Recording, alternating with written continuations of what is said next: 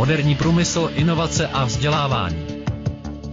Podcast strojírenského měsíčníku MM Průmyslové spektrum, do kterého si redaktorka Hanka Janišová zve své hosty a hovoří s nimi nejen o těchto tématech, ale i o nejrůznějších aktualitách a zajímavostech ze světa podnikání.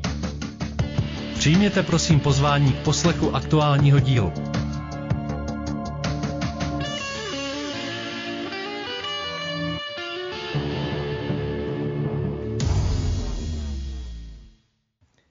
Výrazné snížení účtu za energii i emisí, aniž by byla ohrožena produktivita. To má být v krátkodobém až střednědobém horizontu výsledkem zlepšení energetické účinnosti firem. Vyplývá to ze zprávy Hnutí za energetickou účinnost, které vzniklo v roce 2021 jako združení firem, kterým není lhostejný dopad klimatických změn na naši planetu.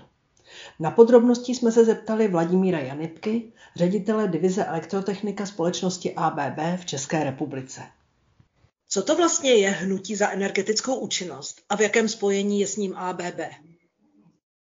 Hnutí za energetickou účinnost vzniklo v průběhu minulého roku jako aktivita pro snížení vlivu průmyslu na klimatickou změnu a nyní združuje přes 200 firm, které se rozhodly svými aktivitami a inovacemi přispívat k úsporám energií a tím snížení nákladů i vlivu na životní prostředí. Eh, jenom pro představu, průmyslová výroba celosvětově reprezentuje přibližně 42% celkové spotřeby elektrické energie. To znamená, tato aktivita hraje velmi významnou roli při potenciálních úsporách a redukcí CO2 v rámci celosvětové průmyslové výroby. Mezi členy hnutí jsou významní hráči ve svém oboru, například Microsoft, DHL Group nebo Alfa Laval. A musím říct, že společnost ABB se považuje za takového iniciátora této celé aktivity.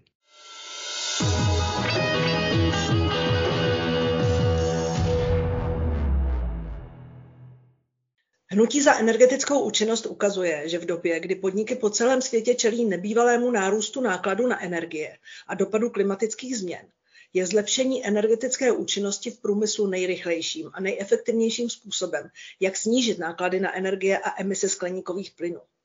Jaký je váš názor na tuto problematiku? A co se může stát, pokud by firmy velmi rychle nezareagovaly? Prosím vás, v současné době už to není otázka jestli, ale jak rychle budou firmy reagovat a nastoupit cestu udržitelnosti. Na stránkách tohoto hnutí je bezpočet příkladů a inspirace, jak se k této problematice postavit. Úspory zahrnují průmyslové provozy, logistiku i kancelářské budovy a my v ABB věříme, že pokud se spojíme a budeme sdílet inovativní řešení, pak můžeme doslova změnit svět. Je na nás, jak využijeme společnou sílu a, a společný potenciál. Pokud se tak nestane, mohli bychom se dočkat momentu, kdy vlastně už cesta k obnově možná nebude. To není hezká představa. A jaký je podle vás ekonomický aspekt této problematiky? Ekonomický aspekt je ještě další rozměr, protože ekonomický dopad eh, na podnikatelské subjekty může být velmi významný i z hlediska legislativního rámce, a když zůstanu v rámci Evropské unie, Evropská komise představila v červenci loňského roku e, taxonomii, která vstoupí v platnost už v lednu a bude nějakým způsobem v oblasti šesti hlavních klimatických cílů regulovat podnikání v rámci Evropské unie ve smyslu tom, že v hodnotovém řetězci podnikatelských subjektů se objeví požadavky na environmentální aspekt e, realizovaných investic. To znamená, jednak v rámci dotační politiky bude jedno z reportovacích kritérií striktně zaměřeno na, na reportování ohledu vlivu nového projektu na životní prostředí, ale myslím si, že budoucna i e, komerční banky, které poskytují úvěry firmám, budou zahrnovat to hledisko do půjčování peněz pro podnikatele. A to samozřejmě bude mít selektivní a samozřejmě i restriktivní dopad.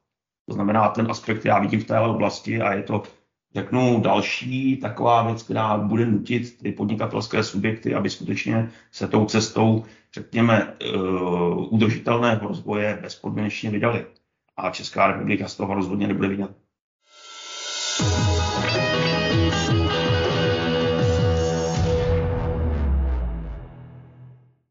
Letos v prosinci, to znamená velice krátce před tímto rozhovorem, hnutí zveřejnilo příručku energetické účinnosti v průmyslu, která obsahuje 10 opatření, jimiž může jakýkoliv průmyslový podnik již dnes zlepšit svou energetickou účinnost, snížit náklady na energii a snížit emise.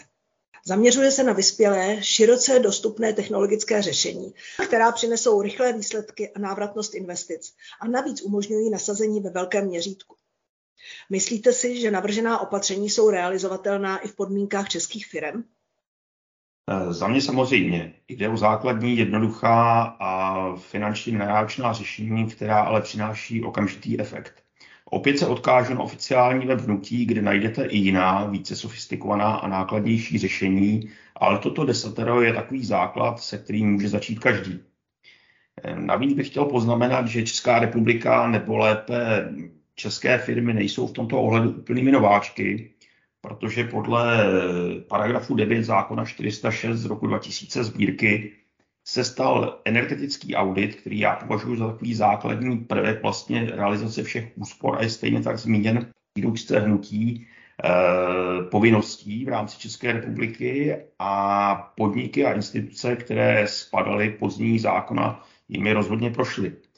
Eh, abychom si to představili lépe, výstupem auditu byla zejména opatření týkající se budov, na zateplení, výměna oken, změna typu osvětlení, charakteru vytápění a tak dále.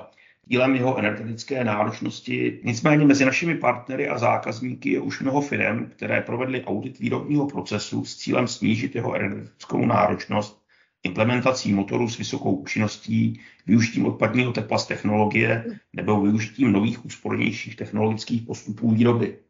S ohledem na nový legislativní rámec Evropské unie se jedná o aktivity, které by rozhodně měly v českém prostředí zdomácnit.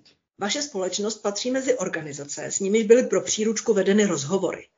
Jaká konkrétní doporučení byla ze strany ABB vyslovena a proč? Audit, který jsem už zmiňoval, ať zákonný nebo specificky technologicky orientovaný, je základním opatřením. Následným krokem je implementace úsporných opatření, což znamená instalaci zařízení s vysokou účinností nebo zařízení konstruovaných s ohledem na úroveň spotřeby, která pomohou být energeticky efektivní. Dalším podstatným krokem je monitoring všech zařízení, minimálně těch energeticky náročných, a znalost rozložení spotřeby energií v rámci objektu či technologie. Energetický monitoring nám poskytuje zpětnou vazbu o výsledku implementovaných úsporných opatření a je proto základním stavebním kamenem při realizaci úspor.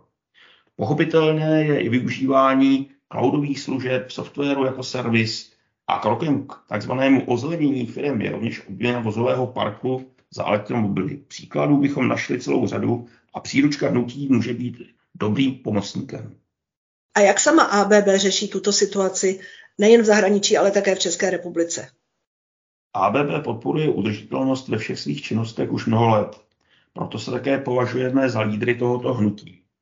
Konkrétně v Česku máme jak kanceláře, tak průmyslové provozy. Většina kanceláří už využívá naše smart building řešení, to tež platí i pro většinu průmyslových provozů.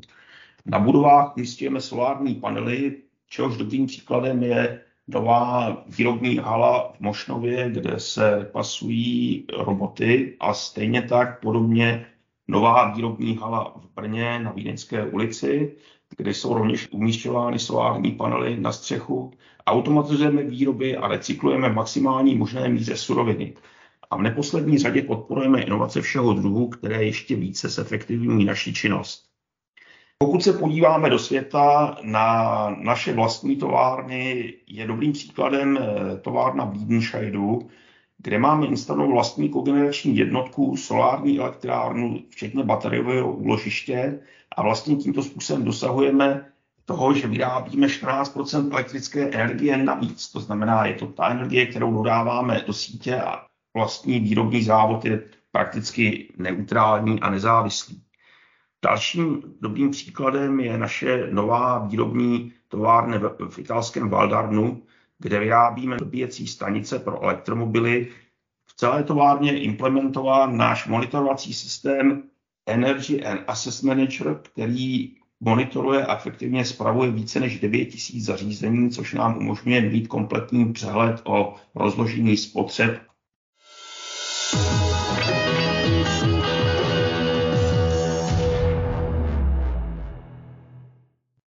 současné hrozby, tedy mimo oblast energií, považujete v dnešní době za nejaktuálnější z hlediska existence především českých firm? Žijeme v eh, ekonomicky i geopoliticky turbulentní době. Na české firmy dopadají problémy, které jsou spojeny s eh, otázkou financování, je to úroveň inflace v České republice, je to částečně slábnoucí poptávka nejen v rámci České republiky, ale zejména celosvětová, ceny surovin a neposlední řadě nedostatek pracovních sil a cena pracovních sil jako takové. Eh, tenhle ten poslední aspekt je už dlouhodobě diskutován, protože jeho vliv na českou ekonomiku a české firmy se projevoval už eh, před eh, vlastně covidovou pandemí a je to věc, která není dlouhodobě řešená a domníváme se, že pouze jedinou optimální cestou zde je vyšší úroveň automatizace, respektive robotizace průmyslové výroby v rámci, v rámci České republiky. Ano, s tím si myslím, že nelze nesouhlasit, ale bohužel mnoho firm se s tím asi nedokáže ještě tak rychle vyrovnat. Nicméně, která opatření s ohledem na tyto další hrozby považuje společnost ABB za nezbytná, jestliže firmy chtějí v současné době přežít a zůstat konkurenceschopnými? Jak už jsem zmínil, ve všech firmách je zapotřebí kvalifikovaných lidí, kterých je momentálně na trhu práce nedostatek. A řešením je skutečně vyšší stupeň robotizace provozů českých firm. A samozřejmě je potřeba se zaměřit na ty oblasti, kde v podstatě už dneska z pohledu ergonomie práce i náročnosti práce vlastní je nežádoucí, aby v podstatě lidé pracovali. My, když se podíváme takové celosvětové srovnání nebo jen takový příklad, tak eh, vlastně úroveň robotizace se počítá v počtu robotů na 10 eh, tisíc eh, pracovních míst. A naše srovnání například s Čínou nevychází vůbec dobře. Čína je prakticky ve všech ohledech typů průmyslu před námi. Samozřejmě relativně dobře jsme ještě v oblasti automobilového průmyslu, ale třeba ve zpracovatelském průmyslu je počet robotů v Číně dvojnásobný než v České republice. To znamená, rozhodně robotizace je klíčem k tomu, abychom byli jedna konkurenceschopní a aby jsme naše firmy v Česku překonali tuhle situaci. Z toho ovšem vyplývá další otázka. Jak vnímáte vyhlídky českého průmyslu pro nejbližší roky a jak pro budoucnost v horizontu deseti a více let? Dávno je pryč doba, kdy bylo Česko zemí s levnou pracovní silou. Máme u nás spoustu chytrých a šikovných lidí a měli bychom se snažit víc využívat vlastností, které člověk zatím na rozdíl od robotů má. To je kreativita, flexibilita, adaptabilita a schopnost řešit ad hoc záležitosti. Vše ostatní nechme strojům. Ano, tak to jsem zvědavá, kdy tato situace v, v reálu nastane, ale bylo by to krásné. Které oblasti průmyslu v Česku, ale i celosvětově, jsou podle vás těmi nejperspektivnějšími a proč? Nemyslím si, že bych měl vyjadřovat nějaké predikce ohledně vývoje českého průmyslu. Nejsem na to odborníkem, ale nesporné je, že některé obory nás v brzké době jistě překvapí. Jak možná víte, ABB je partnerem prestižní soutěže Česká hlava, která podporuje věce všech vědních oborů a na nedávném vyhlášení výsledků jsme viděli, že máme české vědce světového formátu, kteří získávají světové patenty nejen na poli aplikovaného výzkumu v medicíně, ale právě i v technologiích. A vždy je jen otázkou času, kdy takový vynález doslova obrátí na doby dané průmyslové odvětví a tím ho vystřelí mezi e, nejperspektivnější. Co si z pohledu ABB představujete pod termínem udržitelná budoucnost? A co pro ní mohou udělat nejen výrobní firmy, ale i kterékoliv další subjekty? Jedná se o zachování našeho odkazu budoucím generacím. Pro nás se pod tímto pojmem skrývá nejen ochrana životního prostředí ve formě snižování uhlíkové stopy, ochrana zdrojů, ale také rozvoj společnosti díky inovacím a zavádění nových technologií. Prostoru, jak se přidat a tvořit udržitelnou budoucnost, je mnoho a i proto vzniklo hnutí za energetickou účinnost. Zapojit se může každý, nejen výrobní podniky. Když sná vychází z upřímného záměru, vždy se najde prostor pro zlepšení. A nakonec začít můžeme každý za sebe. Není potřeba čekat na velké firmy, až něco udělají. Mm, pane Janitko, děkuji vám za velmi zajímavý rozhovor a přeju nám všem, aby se vaše vize naplnila a vámi zmiňovaný upřímný záměr nás všech skutečně přinesl ovoce.